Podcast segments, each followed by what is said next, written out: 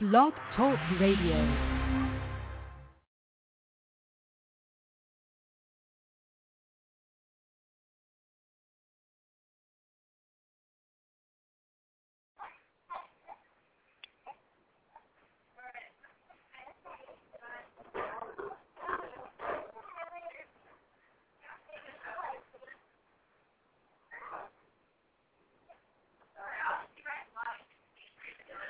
I want to welcome everybody to Reality in Christ Worship Radio. I'm your host, Reverend Thomas Wayne Smith.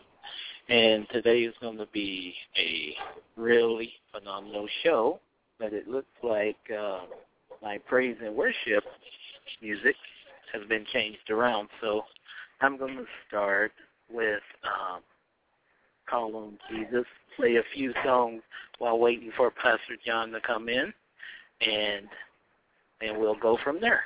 So sit back, enjoy, worship and word.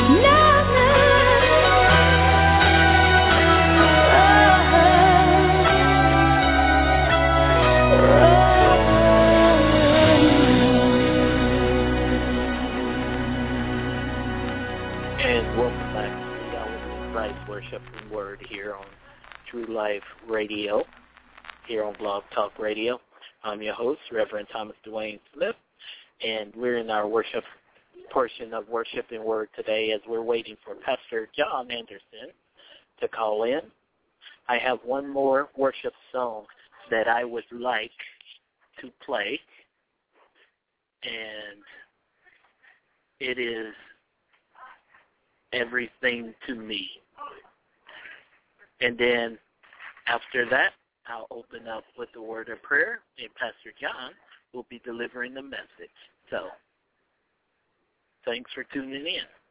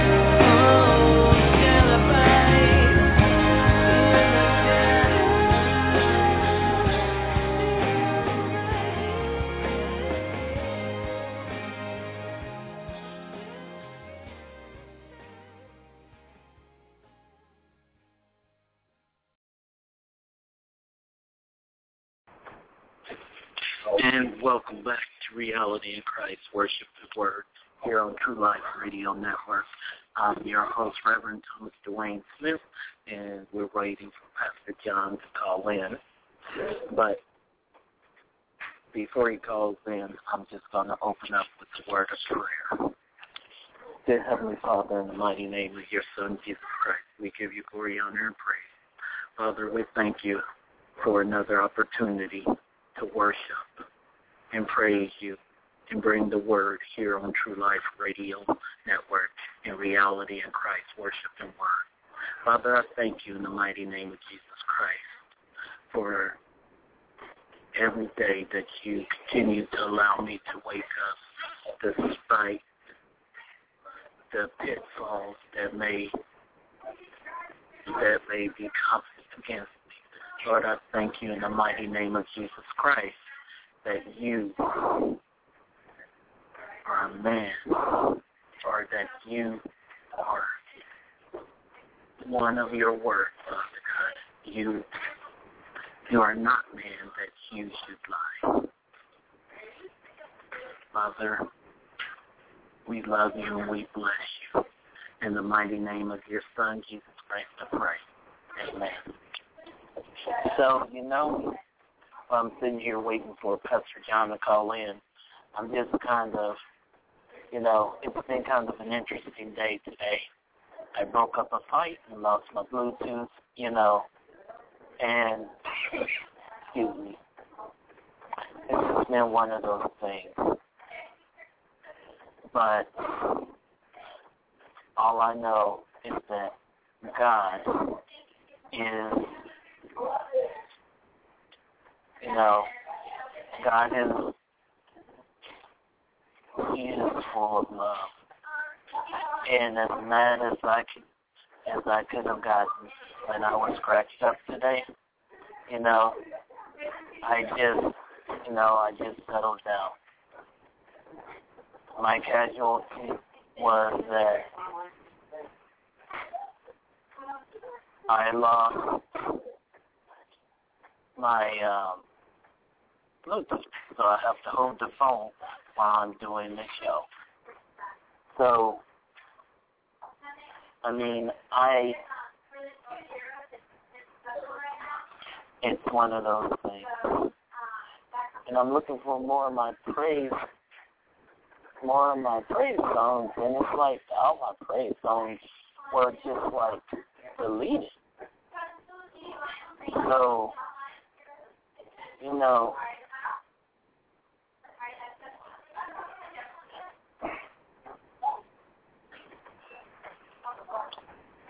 I just, uh, excuse me.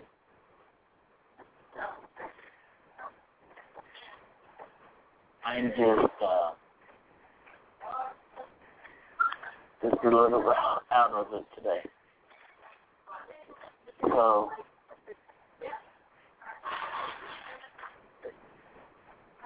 I am going to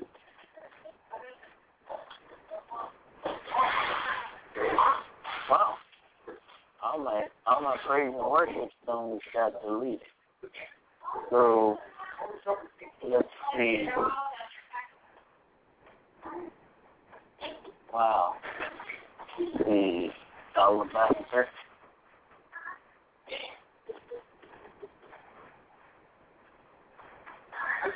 You know. Hmm.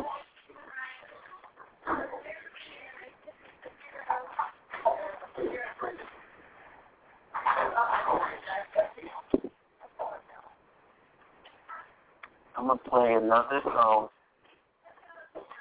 I'm gonna play Call on Jesus again. Actually, you know what? I'm gonna play Happy Crowd.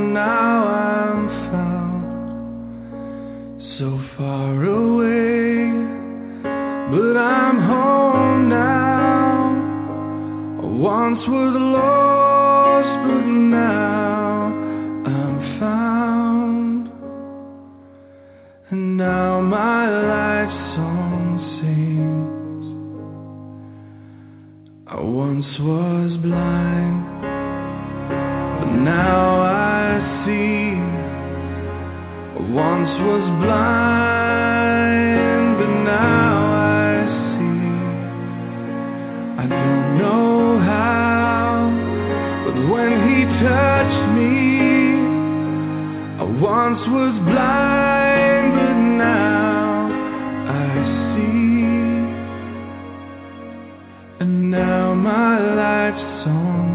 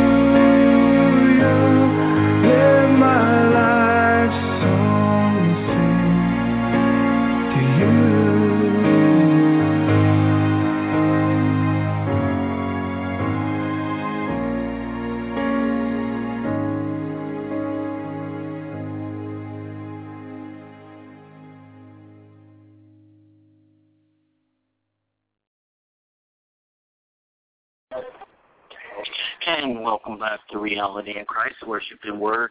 And that concludes our, our worship portion of our show.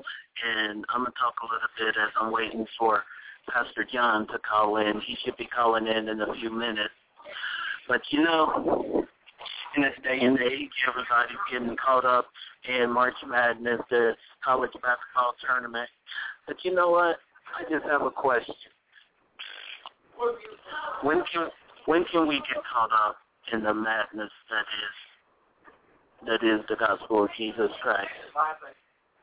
When can we celebrate what Jesus did for us on Calvary? And I mean genuinely celebrate it. Not just talking out of the sides of our heads, not just just in passing, oh, I'm saved, you know, and just leave it at that. If we can get ruckus and crazy over a billion dollar basketball tournament, why can't we get ruckus and crazy over what Jesus Christ did to make a way for salvation for us? That's my question. And now that Pastor John has called in, I am going to introduce once again one of my most favorite people on this planet, and he's also my spiritual father in the faith. And he has, excuse me, he has been blessing us for the last several weeks with powerful messages. And I know he has a word in this season again for us today. So, with no further ado, Pastor John, once again, welcome back. I feel like I just saw you a few days ago. I kind of, kind of did, didn't you? well, it's good to be back on your program again. Yes, sir. I've been looking forward to it. Today was kind of one of those crazy days. Broke up a fight, lost my Bluetooth, and got scratched up a little bit. But you know, it is what it is. So I'm going to put myself on mute, and I'm going to let you take it away. All right, sir. Thank you very much. Uh, today I want to talk about Paul thorn. I know that uh, the way I was raised, uh, in in hearing about Paul thorn, thorn in the church I grew up in, um, I heard many things, starting with uh, God gave Paul bad eyesight. He was legally blind, uh, so that he wouldn't get too um, to keep him humble, so he wouldn't get too puffed up or anything like that. And uh, I've heard that uh, that uh, God gave him a variety of physical ailments to keep him humble. Uh, he was sick. Uh, he couldn't hardly eat. Um, just the whole there's a whole variety of things that that preachers have taught uh, over my years as a Christian that have said this is what happened with Paul and this is what God will do for you. Before we get started very much, I want to say that Paul's thorn, many people were were convinced it was some kind of a physical problem to keep him from being exalted. Now that's what the scripture says, that the that the thorn was given to him to keep him from being exalted. And when most Christians hear that term, being exalted, they think that means prideful. But that's not what that word means.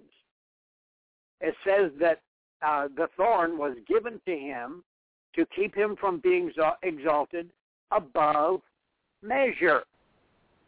Now that's what the scripture says. Look it up, Second Corinthians 12, 1 through 10. We're going to we're going to touch on a number of verses in there. Um, but it, the it, the word says that that thorn was that thorn in his flesh was given to him to keep him from being exalted above measure. Now, we have to do the thing that we have to figure out, and we're going to figure out today, is was God the one doing the measuring, or was it somebody else? Now, Paul said right in this passage of Scripture, Yet of myself I will not glory, but in my infirmities. That word infirmities does not mean illness like it means today. See, if we go to the infirmary today, we go to some place that takes care of sick people. The word infirmity, the Greek word that is translated infirmity, simply means weakness. Paul said, Yet of myself I will not glory except in my weaknesses, my infirmities. Paul had learned enough discipline to refuse to promote himself and his accomplishments, and his accomplishments were many. Before Paul ever met Jesus, he had what most Bible scholars would agree is the equivalent of approximately seven doctor's degrees in Judaic law. He had seven doctorates in Judaic law.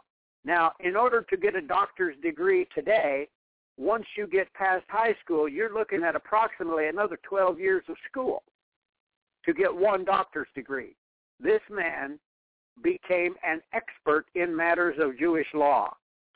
And the only thing Paul wanted to do by the time he wrote uh, Second Corinthians, the only thing he wanted to do was to share with people what God had revealed to him, but he was so circumspect about it that he didn't consider he didn't consider it something that he needed to talk about. This is not the attitude of a man with an ego problem. God was not trying to smack Paul down so that he would not be prideful. Now you see, as Christians, most of us have been taught by the church over the years that God will just knock your brains out from time to time to jerk the pride out of you. Well, if God were going to jerk the pride out of people, the people that live in the inner city should be the least prideful of all the people on the planet. The very, very poor should be the least prideful. And in my experience, and I have worked in the inner city, in my experience, some of the most devastatingly prideful people there are don't have two nickels to rub together. But they, their their pride is absolutely horrifying to watch. And maybe they Amen. think it's all they have, so why not? I don't know. I don't know what they think on that. But that pride is a very real and very harsh thing. So Paul said he was given this thorn in the flesh, a messenger of Satan, a messenger of Satan. Since when does God have to use the devil to accomplish his ends in the church? The devil is not God's messenger for his people. The devil, God doesn't send the devil to us to make a point or to get a get something across to us. But the reason the messenger of Satan was sent to Paul was because of the multitude or the many revelations that Paul was receiving. Now, next question we have to ask is, where do revelations come from? Where does a revelation from the Spirit of God come from? There's only one place. You can't get it out of thin air. You can't get it by praying, begging, whining, and crying. A revelation comes only through the Word of God. It doesn't come. Wisdom, the Bible says wisdom, which is, by the way, the Word of God, wisdom speaks in Proverbs chapter 4, 8. Chapter 4, 8 in Proverbs says, wisdom is saying to us that if we will exalt her, that is wisdom, the Word, if we will exalt the Word, she will exalt or promote us. So we can see clearly that Paul, who was the world's foremost exalter of the Word, got himself defaulted by, by he got himself exalted by default. The exalting that came into Paul's life, the reason his ministry touched most of the known world at that time. Wow, think about that. How would you like it if you had a message and touched the entire world with it? I would say that would be a pretty good message. Where do revelations come from? The Word of God. You exalt, according to Proverbs 4 8, you exalt the Word, and the Word will exalt you. Listen, it is in God's best interest to exalt the people, in other words, promote the people that are promoting and exalting the Word, who are getting revelation knowledge out of the Word. It's in God's best interest to promote those people. In 2 Corinthians 12, 6, Paul, Paul said, For though I would desire to glory, in other words, he's saying, hey, man, I'd love to toot my own horn right now, but I'm not going to. I shall not be a fool. That's that's the the biblical nice way of saying, hey, dude, I ain't stupid. Paul knew he did not have to toot his own horn. He knew that if he'd just exalt the word, the word itself would lift him up high enough for everyone to see. All Paul needed to do was speak the word.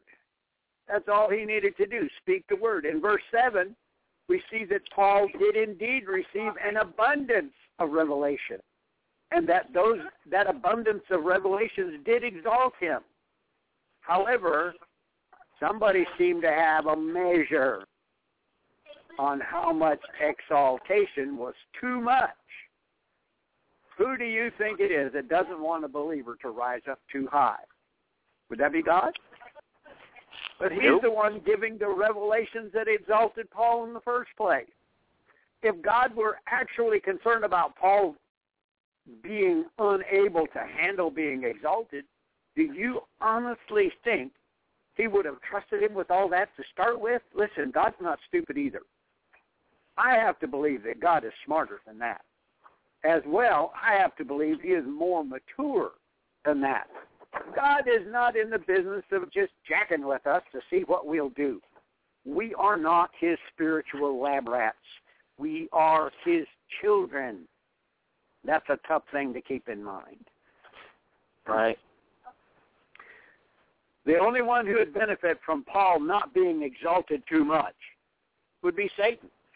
Satan could not stop the revelation from coming to Paul because the revelation came from the Word of God. And Satan cannot stop anyone, anyone, anyone, anyone, anyone from getting into the Word and thereby receiving revelation knowledge. God would get much more benefit and glory from a man full of the Word being lifted up higher and higher than he would get out of a man full of the Word being limited and eventually flattened. Satan knows that the only way revelation can be made ineffective is for the person who has received it to act as if that revelation were not true. Now, you don't have to shout amen right now, but you sure could. You have been acting as though revelation knowledge is not true in your case. Well, I know God said that, but, you know, that's just not me. Oh, baloney. You are what God says you are. Shut your foolish mouth. Put your mouth on the Word of God. Do not let the devil corrupt your thinking, and he is a master at it. The last half of verse 7, we see that Paul calls the messenger of Satan a thorn in his flesh sent to buffet him. Now, let's take a look at each of these words and phrases, and we're going to under- understand exactly what's being said here. The Greek word translated messenger is a Greek word. In English, we would spell it A-N-G-E-L-O-S. That's where we get our word angel. It's literally translated messenger, but in many places in the scripture it is translated as angel. Virtually all Bible scholars agree that the phrase messenger of Satan or angel of Satan refers to a demonic entity, a demonic person, personality. I have never found one place in the scripture where God's been so personally inadequate that he needs to use a demon to bully his people into doing his work and his will.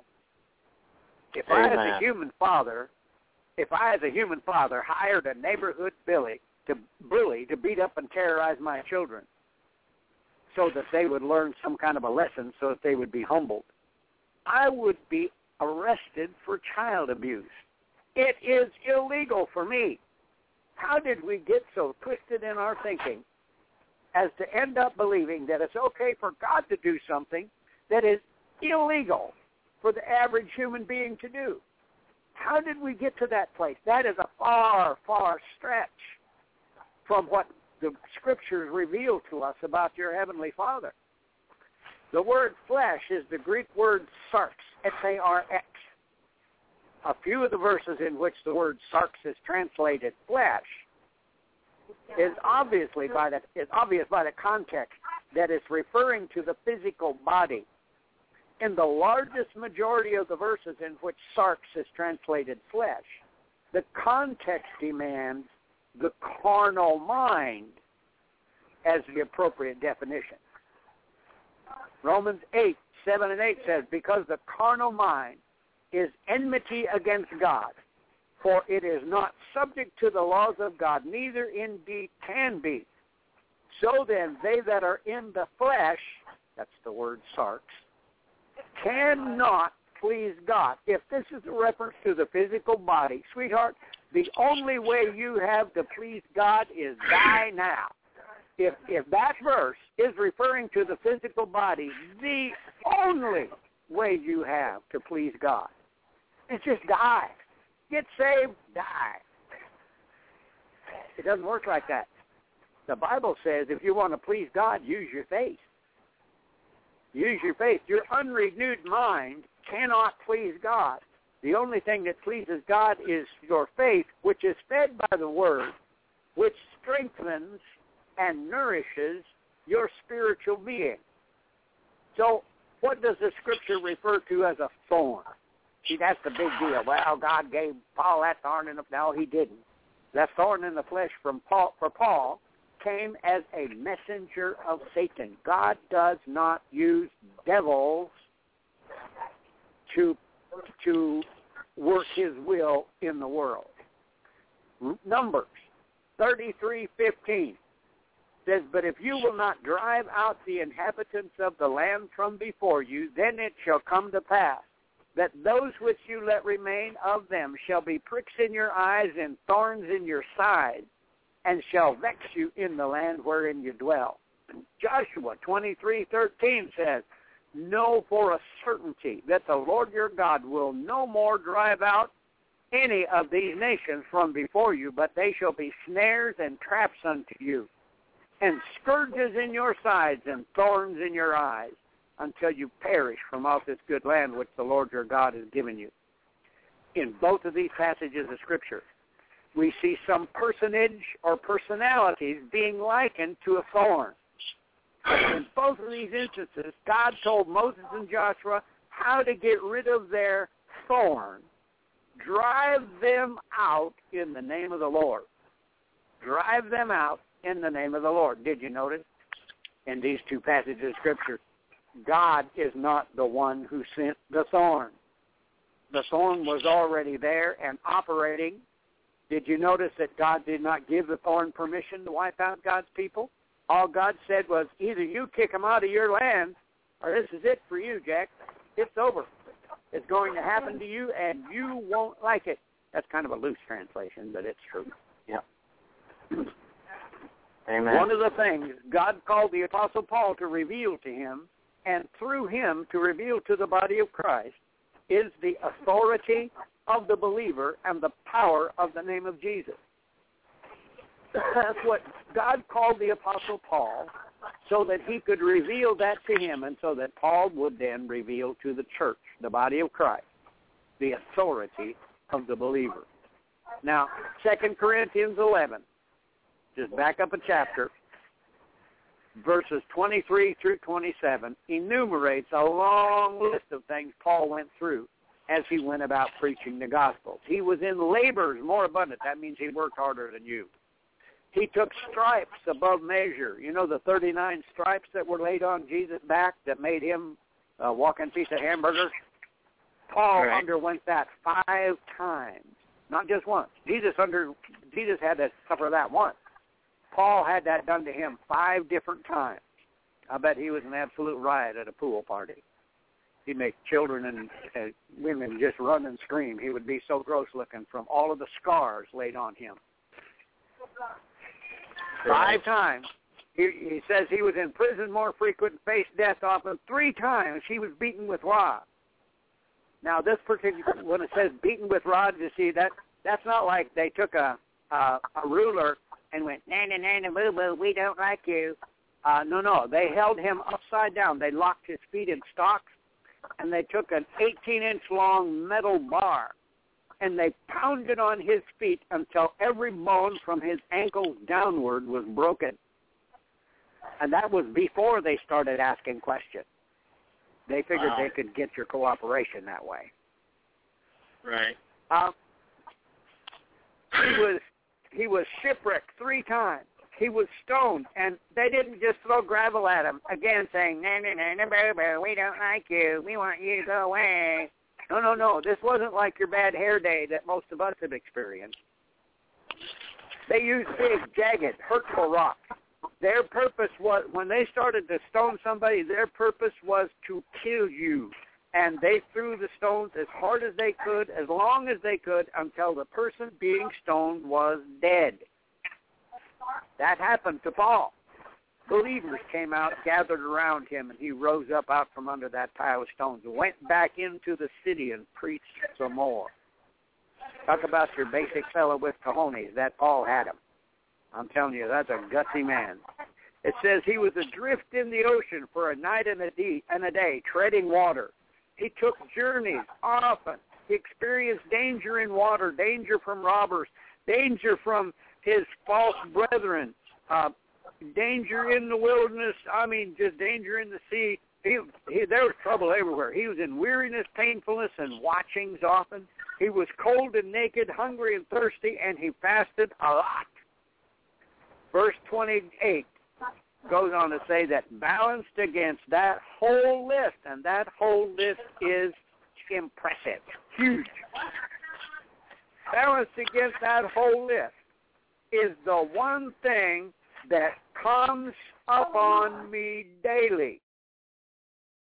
That comes upon me daily, which is the care of all the churches. The Greek word that is translated care is the word merimna, M-E-R-I-M-N-A. In Mark 4, verses 18 and 19, Jesus calls care, merimna, a thorn, which is designed to make the Word of God unfruitful or ineffective. In 2 Corinthians 12:7, we see that this demon was buffeting. Word means to pummel as a boxer or to beat thoroughly his carnal or unrenewed mind so consistently that he could not relax and move on in the spirit. Paul became convinced that it must be his job to worry about the well-being of all the churches he had started and left in the hands of inexperienced believers. It was not the least bit uncommon for the Apostle Paul to go somewhere and start a church, and within a month and a half, somebody's trying to kill him. And here he is six weeks later, he's turning a brand new church over to a six-week-old babe in Christ and saying, listen, these people are going to kill me. I got to go.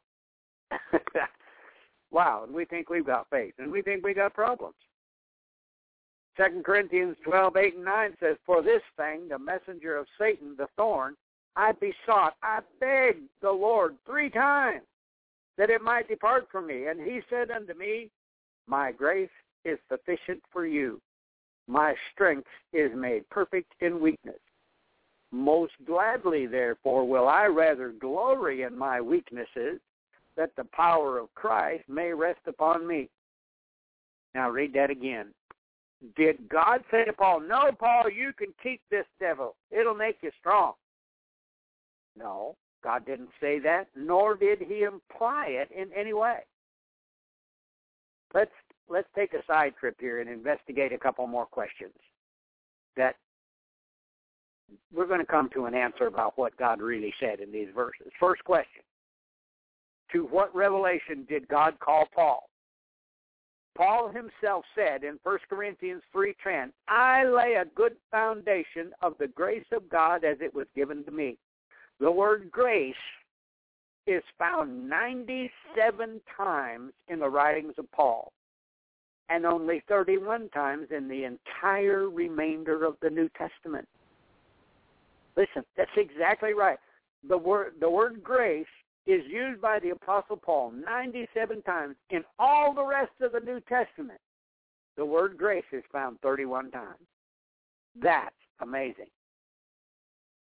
The fact of our identification with Christ evidenced by phrases like in him, in Christ, by whom, in whom, by Christ Jesus, phrases like that, those are found almost exclusively in the writings of Paul. It is the knowledge of grace and our identification with Christ, that's his identification with us, that both proves and works the authority of the believer. So that's question number one. What did what revelation did God call the Apostle Paul to reveal to him? Grace and the authority of the believer. Question number two, why did God refuse to answer Paul's prayer to get the devil off his back? According to 2 Corinthians 12:8, Paul prayed three times in an effort to get God to make this devil go away. Each time he begged God to make the devil go away, God said to him, my grace is sufficient for you. The word, Greek word translated grace means gift or favor. God was telling him that the gift of grace that God had given to him would do the job Paul missed the answer. God directly answered Paul. Paul was praying, oh God, get the devil off my back. It's just too much. I can't take it, Lord. Get the devil off my back. And God said, my grace is enough. He had called Paul. Paul had a revelation of grace. And because he had a revelation of grace, he knew what it was. He knew the power of it. He knew how it worked. And yet he went whining to God, and God said, my grace. Let me, let me see if I can give you a little illustration. Let's say, for example, that uh, I wanted to teach my wife how to shoot. And uh, I have a 22 rifle. And and I was wanting to teach her how to shoot. So she, we'd been out practicing and she'd got pretty handy. She could shoot just about as well as me, maybe better on some days. So she's got this 22 rifle thing down really well. And one day she started out the back door of the house and laying across the back steps is a rattlesnake. And she comes screaming back in, John, there's a rattlesnake on the back porch. And if I said to her, the 22 is sufficient for you, what does that tell her? Number one, I am not going to go shoot the snake for you. Number two, go shoot the snake yourself. The gun has just as much power in your hands as it does in mine. That's what God told the Apostle Paul when he said, my 22 is sufficient for you. I mean, my grace is sufficient for you. I can assure you that's not what my wife wants to hear about the time there's a rattlesnake on the back porch. What my wife wants to hear is, oh, take care of this, honey, never fear. Well, that's not what God told the Apostle Paul. He said, that grace that I've been teaching you about is still good. It still works. And it will work for you. Now, boy, go put it to work. The revelation for which Paul was called was grace and the authority of the believer, who we are in Christ. If all that is true, why would God come along and bail poor pitiful Paul out just because Paul was having a bad day? or a bad month or a bad year. All Paul had to do was pick up the grace gun, so to speak, and start shooting back. Ephesians 1, 21 through 23 says that we are his body and that all things are under his feet. Your left eyebrow is a part of your body. If there's something under your feet, that something is also under your left eyebrow you and the rest of the body, including the head, are connected. You are connected. James 4 7 said, Submit yourself therefore unto God, resist the devil, and he will flee from you. If you were to be nice to your English teacher, which you should have been in high school, instead of acting the way you did, ask your high school English teacher to diagram a sentence, because I'm sure you don't remember how to do that that phrase, resist the devil. If you asked your high school teacher to diagram that sentence, you'd see the subject of the sentence is the understood you. You resist the devil. Notice it doesn't say whine and God will chase the devil away before you because you're driving him crazy because you're so stinking pitiful. Listen, God's had more experience with pitiful than you will live long enough to have. Moving right along, that didn't go over very well, I can tell. You resist the devil, and he will flee from you.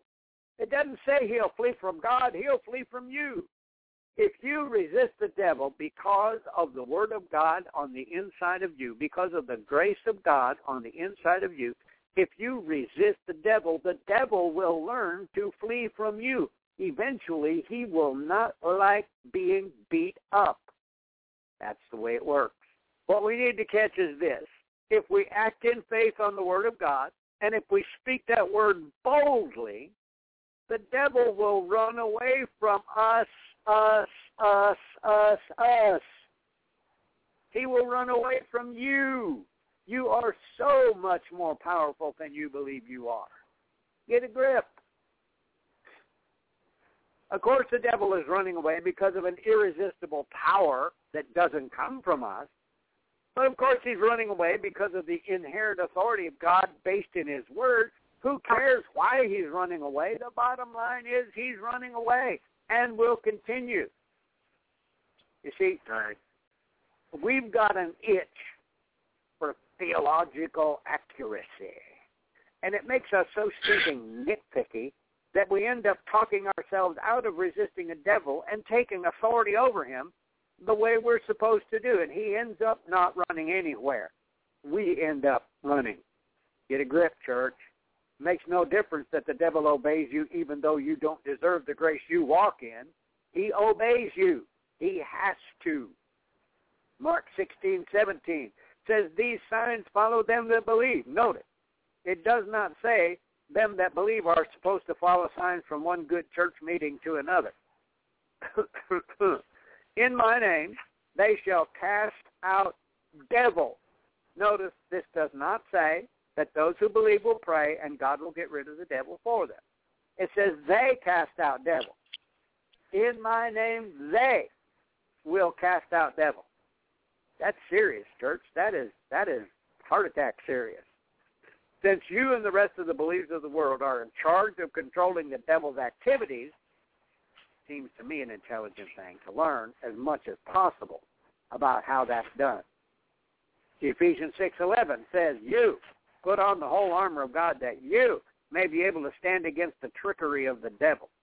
Did you notice the passage of Scripture does not say, put on the whole armor of God so that the armor will be able to stand against the trickery of the devil? No, the armor doesn't stand against the trickery of the devil. The guy inside the armor stands. The guy Right. inside the armor decides to fall down, guess what? That armor is not going to do much good. The bottom line is simple. God will not do for us what he has given us both the power and the authority to do for ourselves. He believes in us. God believes in us. Second Corinthians twelve nine. God spoke two significant things to Paul. And Paul said one thing in response to it. First, God said, My grace is sufficient for you. Paul's revelation of power and efficiency of the grace of God should have been enough to tell him, and for that matter, me, how to get the devil off his own back. Second, God said, My strength is made perfect in weakness. The Greek word strength is the word dunamis, which means explosive or miraculous power. We get our word dynamite from that word. Yes. The Greek word translated perfect does not mean flawless, but rather it means mature or full of ability. The Greek word translated weakness means strengthlessness.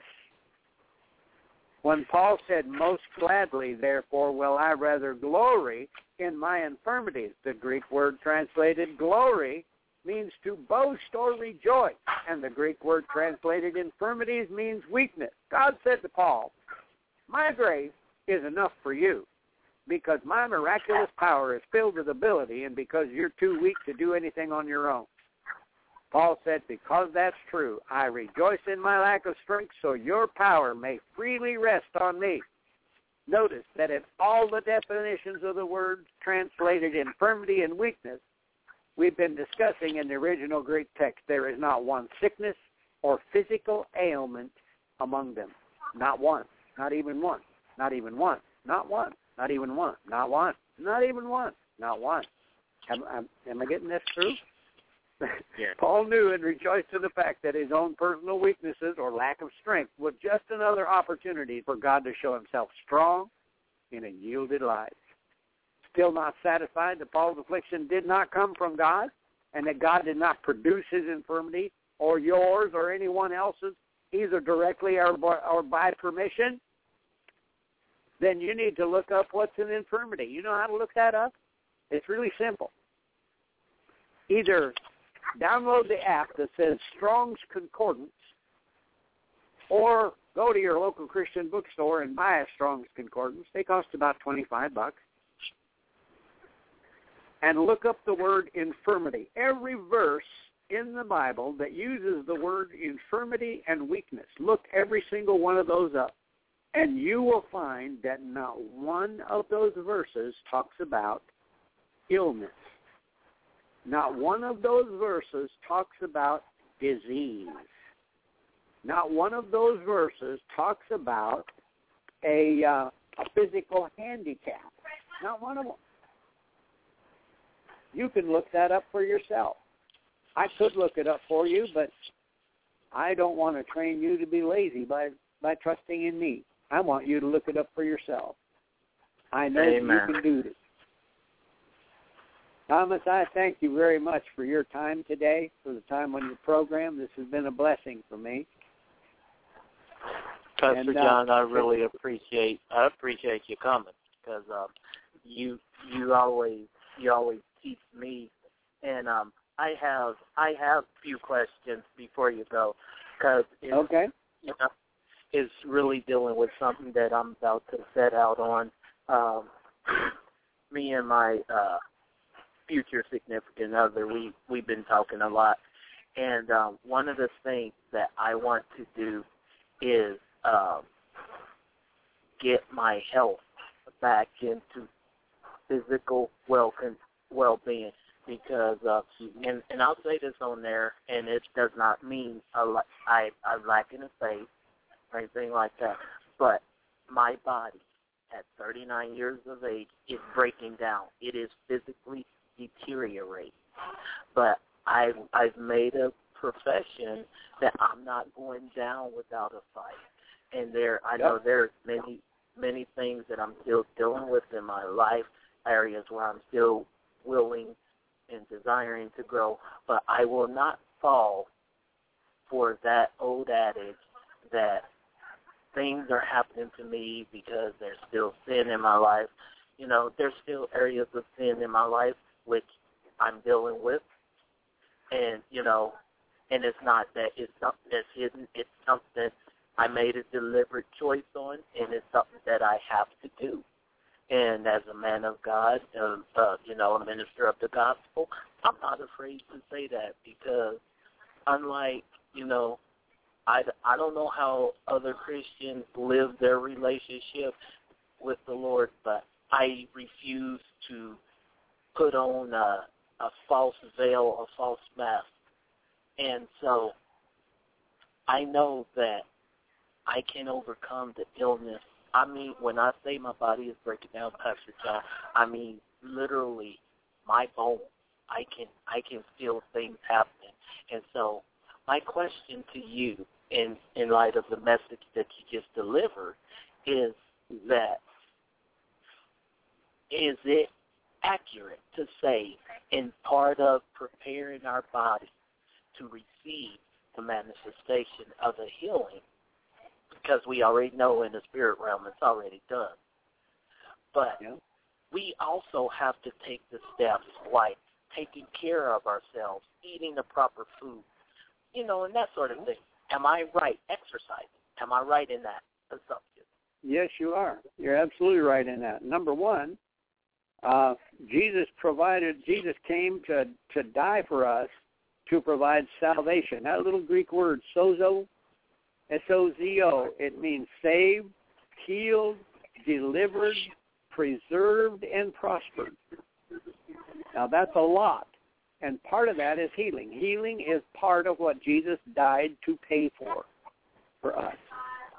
And our cross to bear is what Jesus died to pay for.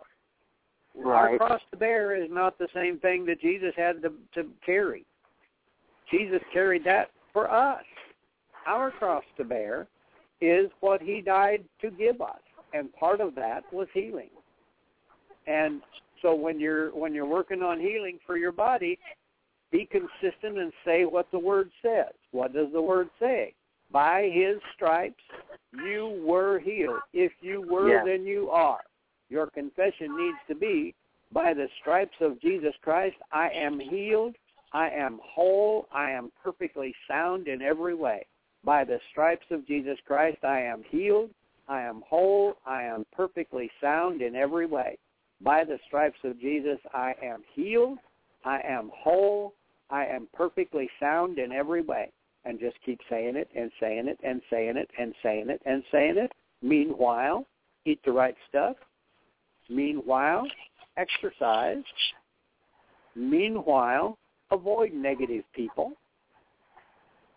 Meanwhile, avoid speaking negatively of yourself.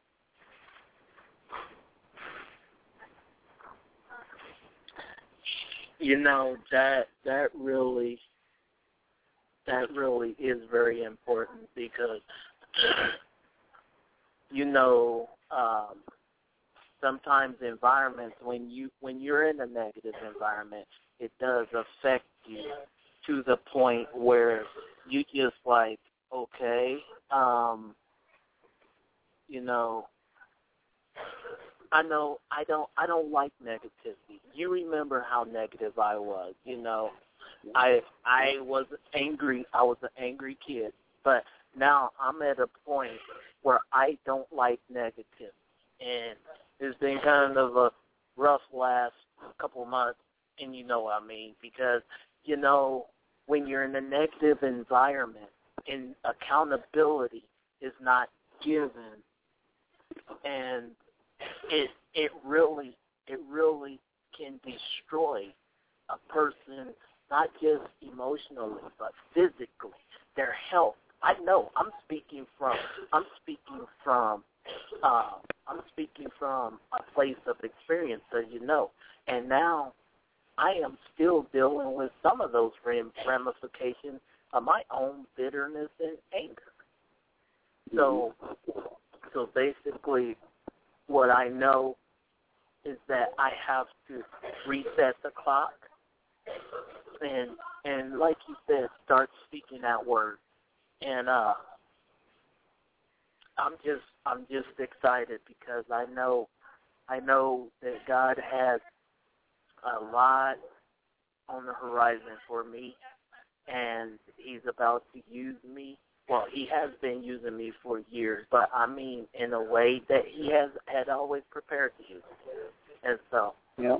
having having said that, I would like for you to, uh, you know, pray, you know, pray to end the show, but specifically pray a prayer of healing for me and over me, and I'm going to agree, and then we're going to call it a day. Okay.